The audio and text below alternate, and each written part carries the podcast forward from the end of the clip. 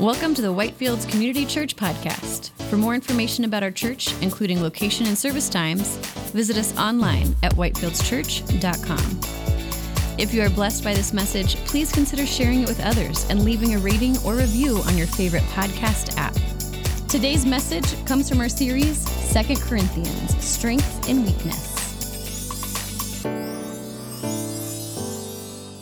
Amen. All right. Well, there was a 40 year old man from, named Thomas Infante, and he was from Chicago. And uh, he decided that he was tired of making money the old fashioned way, you know, like working for it.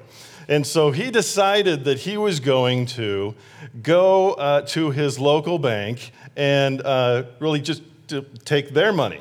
And so uh, what, he came up with this great plan. What he was going to do is go down to the, the, the great plan wasn't just going down to the bank he had something better in plan, better in store. He decided that he was going to cover himself in black, uh, with head to toe, with black clothing, and not show any of his skin. So he got a black hoodie and black mask, black sunglasses, black gloves, and so nothing is identifiable uh, of him other than maybe his height and, and weight but uh, nothing is identifiable underneath the clothes. And so he goes there and he goes to the bank and he hands the bank teller the note that says, you know, stick him up or whatever the bank robbers do. Not a bank robber, I don't really know how it goes.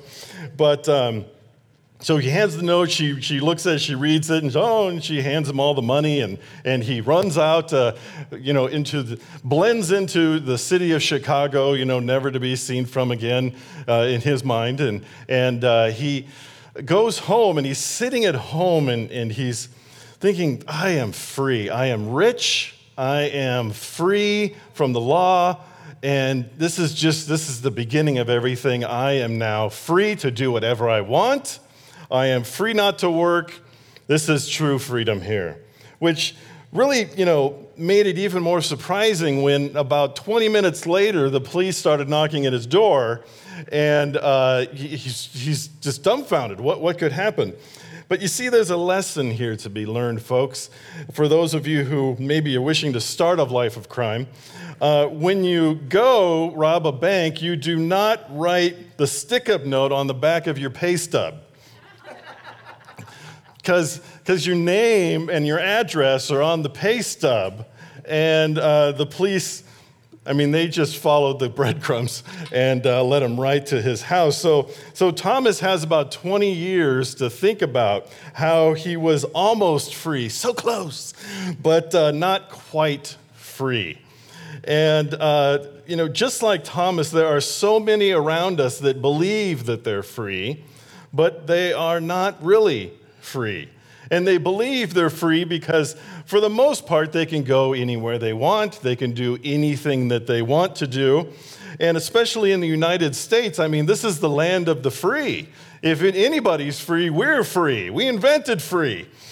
And, uh, but uh, unfortunately, freedom has nothing to do with whether you live in the United States or not. It has everything to do with whether you know Jesus or not. And that's really where we're going to be focusing on today. So, our summary statement is through Christ, we, uh, through Christ, we are free to hope, free to be bold, and free to be transformed. So, let's look at the first part of the sentence there. Through Christ, we are free to have hope. And today we're in 2 Corinthians chapter 3. We're going to be covering the whole chapter, so sit back for a couple hours and, oh, uh, sit back for a little while. Uh, it, uh, verse 1 here. Uh, are we beginning to commend ourselves again, or do we need, as some do, letters of recommendation to you or from you?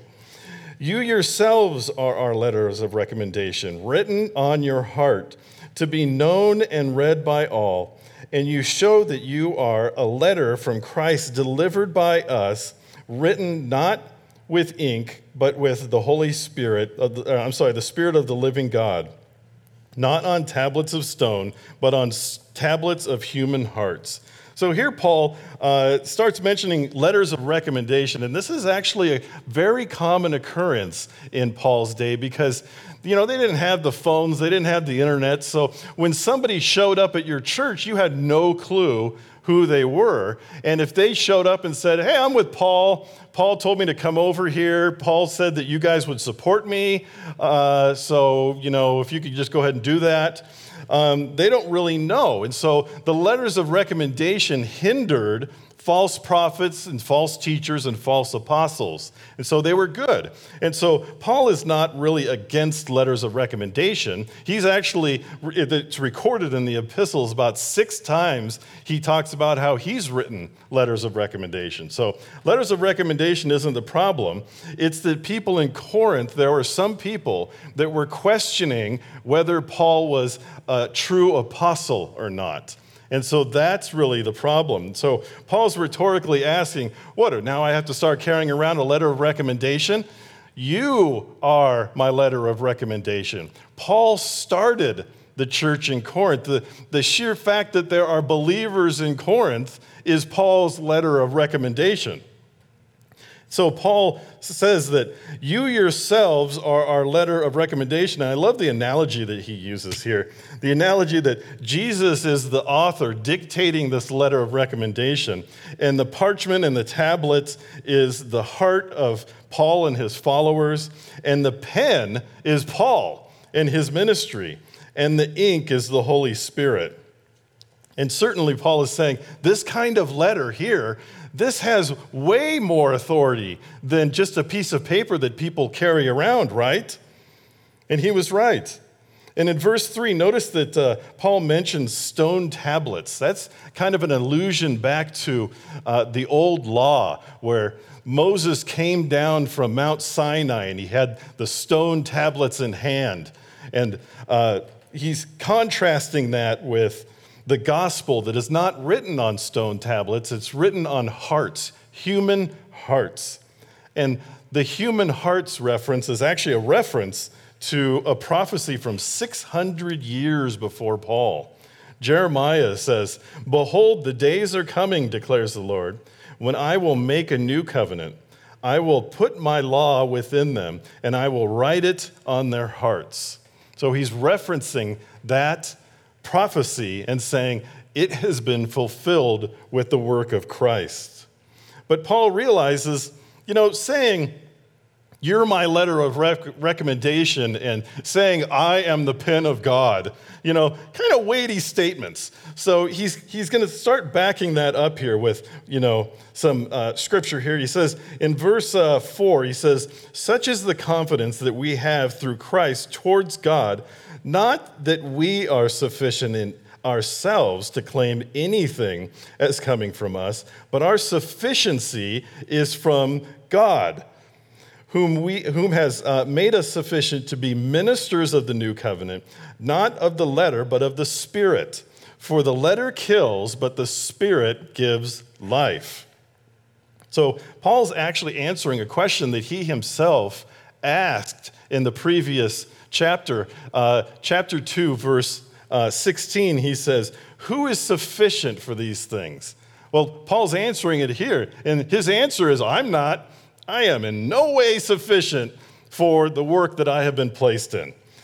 And Paul, Paul, which is interesting because if Paul is saying that he is no way sufficient for the work that God has given him, what chance do we have, you know, to be sufficient for any work that we have been given by God. Paul says that he's not sufficient, but God is sufficient. His sufficiency comes through God and God alone. He doesn't consider himself sufficient for the great task of changing lives for Jesus and sharing the gospel. Only through Jesus is he sufficient to preach and to do the job given before him. And what's sad is that some people take this to heart, unfortunately, and they, re, they refuse to be used by God because it, they, their heart, they're saying, I'm not ready, I'm not good enough to be used by God. I'm not in the right place yet. I need to mature more uh, to be, you know, to go into the ministry or to serve the church or to do, do anything of that nature. And Paul rejects that outright. He says that, you know, if, if we were sufficient in ourselves, we would never be sufficient in God. We wouldn't need God. Charles Spurgeon actually has a great quote. He says, Our sufficiency is of God. Let us practically enjoy this truth. We are poor, leaking vessels, and the only way for us to keep full is to put our pitcher under the perpetual flow of boundless grace. Then, despite its leakage, the cup will always be full to the brim. Man, what a great quote by Charles Spurgeon.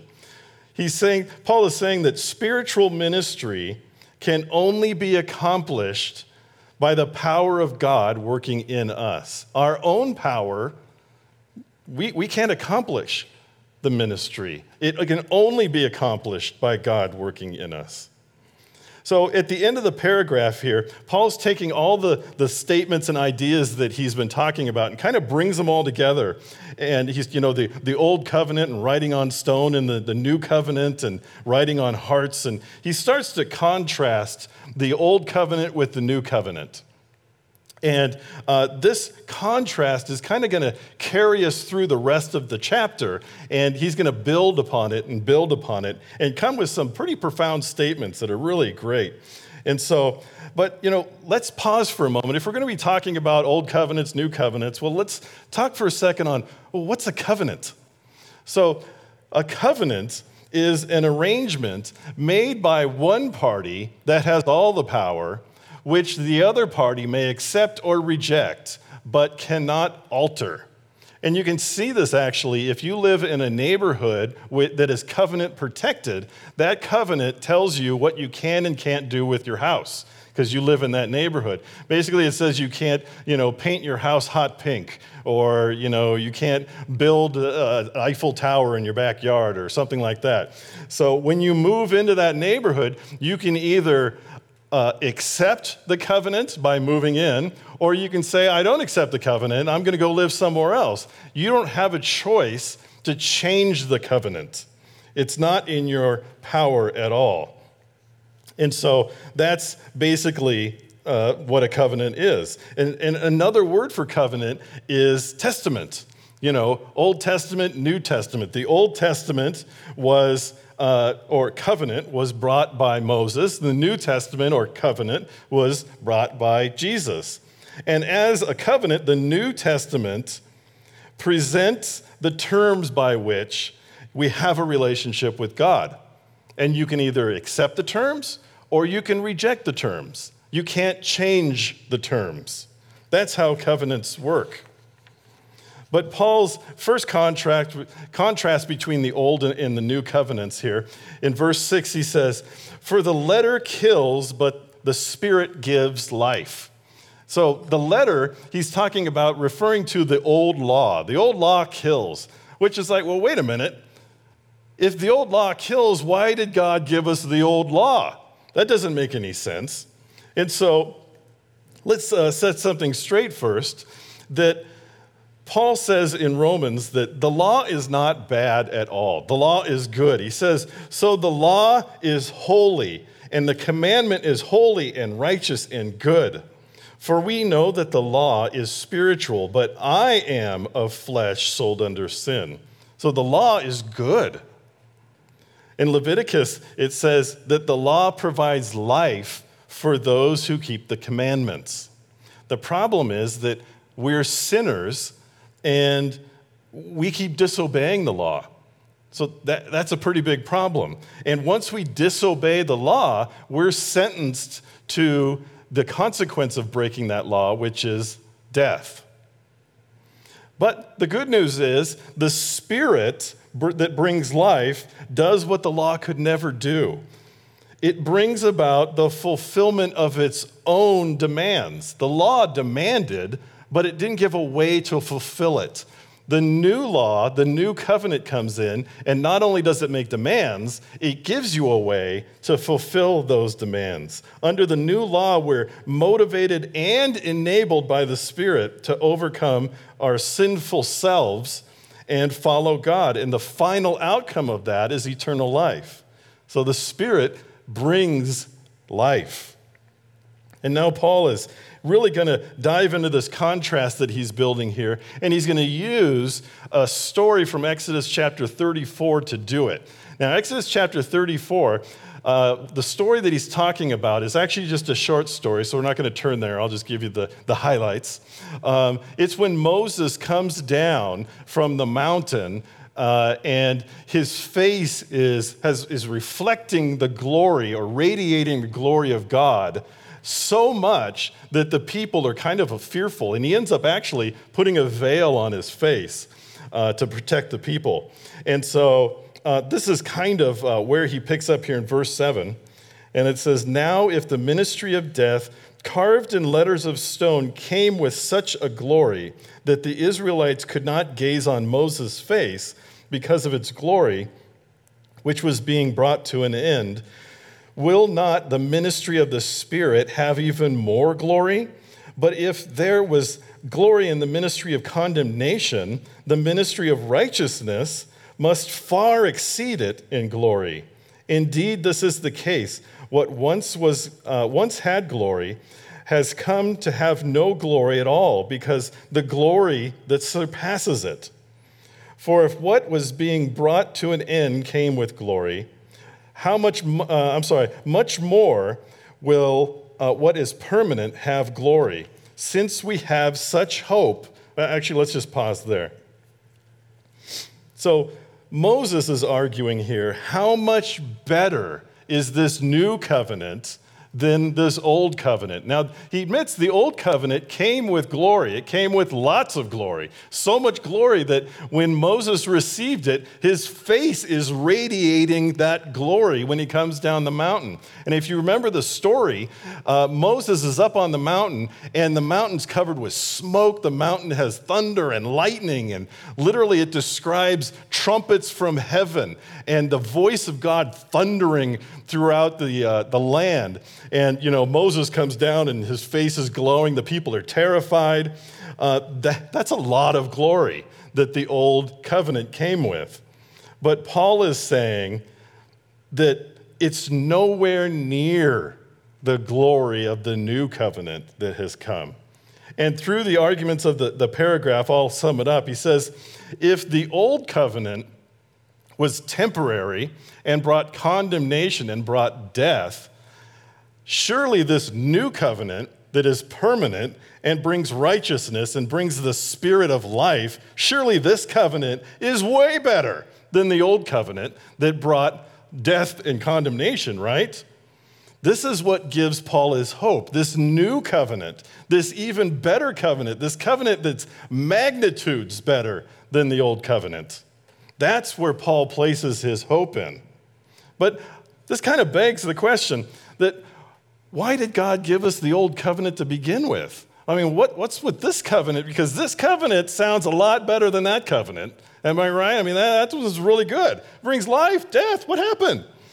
So, you know, one thing we have to set straight, though, is that the old covenant and the new covenant are not enemies, they're friends. They work together and they work together to get uh, to accomplish what they've been set out to do.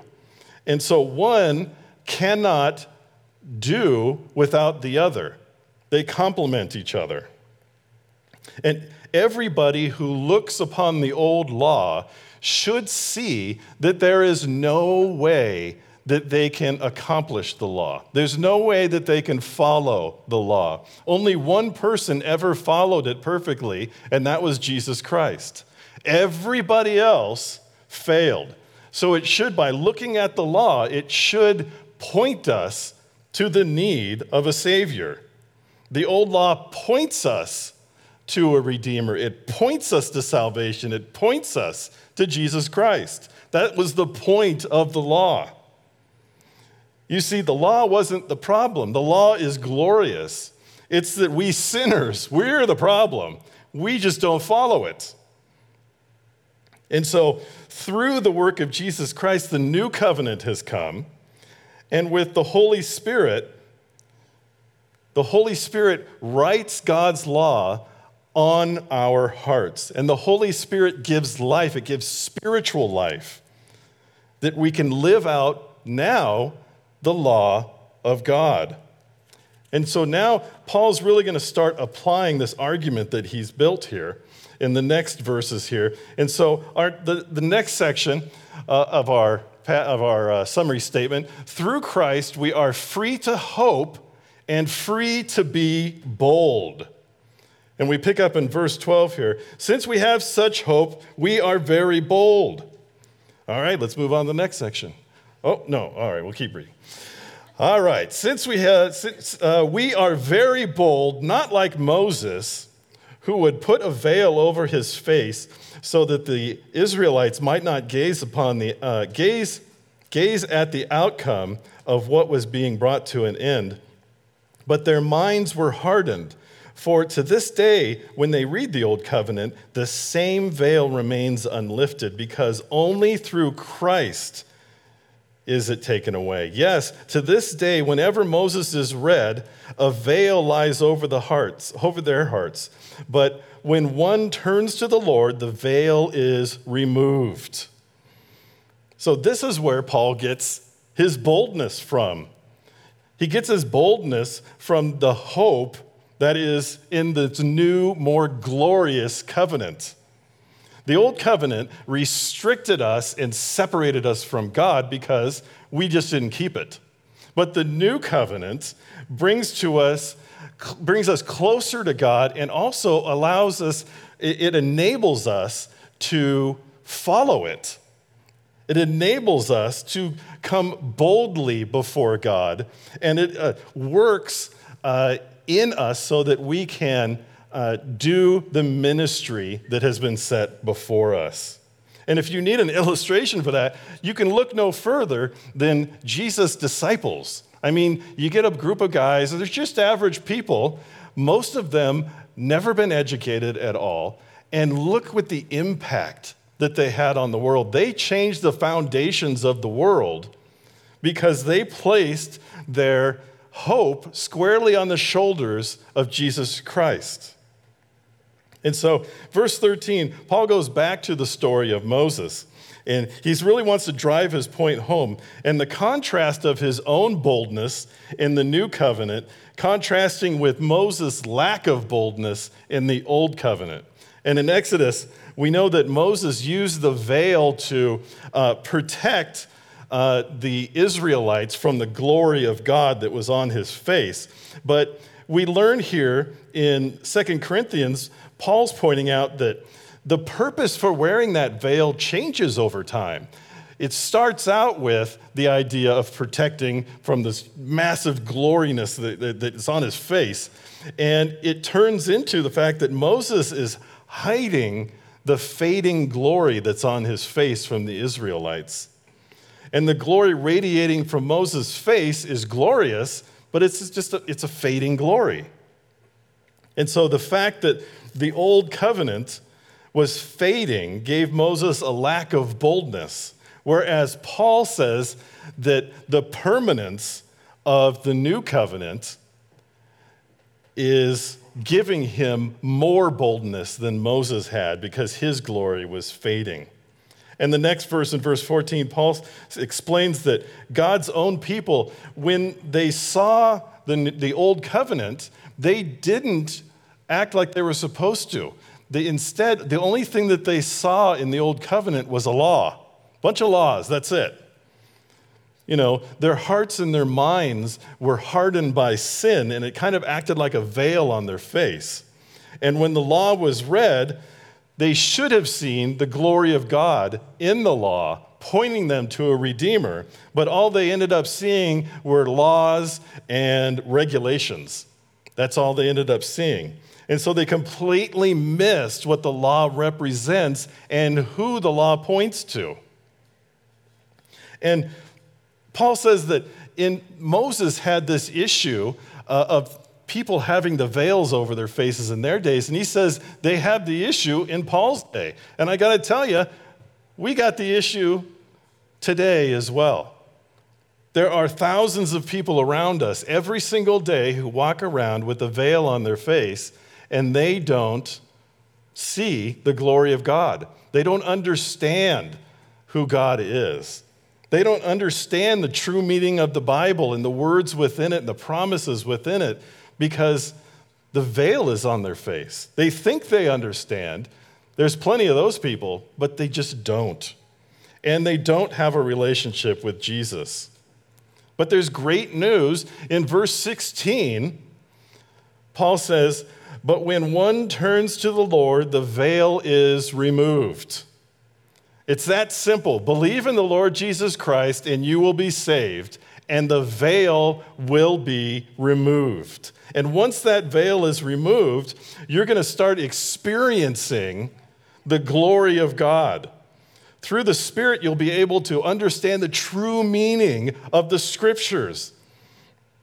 God's message to you. Through the veil being removed, you'll experience a personal relationship with Jesus Christ, the creator of the universe. You will have true hope. You will have true boldness, all because the veil has been removed. That's pretty amazing. Let's look at the third section to our sentence. Through Christ, we are free to hope, we are free to be bold, and we are free to be transformed. So let's take a look at the last two verses. Now the Lord is the Spirit, and where the Spirit of the Lord is, there is freedom. And we all, with unveiled face, beholding the glory of the Lord, are being transformed in the same image from one degree of glory to another. For this comes from the Lord who is the Spirit. So there's really a great Trinitarian statement here. Paul is, Paul is saying that, and he says it twice here the Lord is the Spirit. And he's saying that Jesus and the Holy Spirit are one. They're one nature. They're one essence, they have one purpose. What he isn't saying is, Jesus is actually the Holy Spirit's prize. You know, no, he's not saying that. He says the same, Jesus says something similar in John chapter 10. He says, I and the Father are one. He's not saying that, you know, surprise, I am the Father. I actually just came down here in a different face. No, he's, he's making a statement. He's saying that Jesus and the Father are one essence, they are one uh, nature, and they have one purpose. They are united. There's one God. And he's mentioning this because in the upcoming passage or upcoming verses in verse 17 and 18, he's talking about a work that's going to be accomplished from the unity of the Trinity. In this case, he's talking about Jesus and the Holy Spirit working together with one purpose that accomplishes what he's talking about in verse 17 and 18. But before we get there, Ephesians 1 says, In him you also, when you heard the word of truth, the gospel of your salvation, and believed in him, were sealed with the promise of the Holy Spirit. So once you believe in Jesus Christ, Jesus sends the Spirit and he inhabits the believer and he seals the believer. And so Paul is saying in, in verse 17 that uh, when the Spirit comes from believing in Jesus Christ, when that Spirit comes, that is when true freedom happens. And we're free from the slavery of sin because Jesus died and rose again. And we're free from fear because in Jesus, God is always with us and will never leave us. We're free from hopelessness because in Jesus we have grace filled, love filled promises. And we're free from lies because in Jesus we have the truth. We're free from death because in Jesus we have life everlasting. In Jesus, we are truly and utterly free. But wait, it doesn't stop there. Sound just like an infomercial. But wait, there's more. If you follow Jesus now, you get a free set of knives. No. But uh, it doesn't stop there. When we're, when we're free, we will be transformed. As soon as we accept Jesus Christ, the transformation starts. And he says in verse 18, when un, with unveiled face, so when, when we accept Jesus Christ, the veil comes off. And once the veil comes off, he says, we are being transformed. So as soon as we take there, as soon as Christ takes the veil off, we are being transformed. Once we become a believer, this transformation starts taking place. And what's really exciting, it, it, I mean, the, the change is exciting, but what we're being changed into is even more exciting. And it says there later on in the verse that we're being changed into the same image. Well, what is that? What's the same image? It, just look back a little bit in the verse there, and it says, Beholding the glory of the Lord. So, beholding the glory of the Lord, we're being transformed into the image of the Lord, the image of Jesus Christ Himself. And how do we do that? Well, by beholding the glory of the Lord. But what does that mean, beholding? Well, that's a word we don't often use nowadays. Uh, it means gazing upon, observing. And so we're being transformed by gazing upon Christ. And so, what does it mean to gaze upon? It means to place our entire focus on Jesus. It means to fix our eyes upon Jesus. The more that we're focused on Jesus, the more we will be transformed by the Spirit.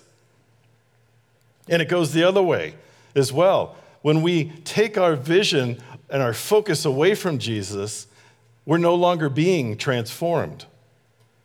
And so, practically speaking, we got to look at, you know, it's pretty difficult to focus on Jesus throughout the day continuously. I mean, I have difficulty, and I work in a church. You know, I get kind of just caught up in the day to day life of, of busyness and what needs to get busy, what needs to get done, and I, my attention drifts away from Jesus at times. So it, it happens to all of us. And so here's my suggestion build habits of intentionality. Build habits of intentionality. And then I, I want to share three things that kind of uh, I find very helpful. The first one being intentionality creates routines in your life that puts the focus on Jesus. And this can be anything. It could be Bible study, it could be prayer, it could be listening to the radio. I, uh, Grace FM is a great channel. I hear there's a pastor on there, local guy, uh, has some great sermons on there. Uh, I forget his name, but he's, uh, he's pretty good. The, uh, so, uh, also, um, you know, but whatever you choose to do, do it consistently. Because if you do it intermittently, it's hard to build good habits, right? Whatever you choose to do to, to help you focus on Christ, do it consistently. Number two, intentionally remove distractions. And this can be uh, things that distract you, it could be people that distract you. So you need to ask yourself, what or who in my life is, make, is taking my focus away from Jesus. And it could be anything. It could be TV shows. It could be Uncle Joey. You know, it, it, it could be Facebook. It could be music. You know, and don't pretend like you don't have distractions because, you know, we all do. We all have distractions. I have plenty of them that take away my focus. And uh, those things need to be pruned. Number three, intentionally surround yourself with reminders of Jesus. And uh, C.S. Lewis, uh, in his bedroom, actually, he took out all the pictures and he only had one picture, and it was of the Shroud of Turin, the, the face of the shroud, the, the death shroud that Jesus supposedly wore uh, at the time um, when he was, uh, when he was uh, put into the tomb that he, he had a picture of the face of this shroud. And that worked for him. Uh, i don't know if it would work for me. Uh, i personally like scriptures on the walls or pictures of nature. Uh, my wife and i just bought a huge six foot picture of the grand tetons. To me i look at that and i go god's glory. That god created this and he created it incredibly So when we focus on Jesus, we allow the Holy Spirit to work in us. And we allow the Holy Spirit to change us. We allow the Holy Spirit to mold us into the shape that is Jesus Christ. And it's incredible that through Jesus we have this true freedom. We have freedom and hope because the new covenant has brought us uh, brought us by, uh, I'm sorry, the new covenant has brought to us freedom in Jesus and life in Jesus. We have freedom to be bold because of what Jesus did on the cross is permanent in our lives. And we are free to be transformed into the image of Jesus because Jesus lifted the veil from our face. Now we can see Jesus clearly and we can gaze upon him and allow the Holy Spirit to work in our lives and be changed.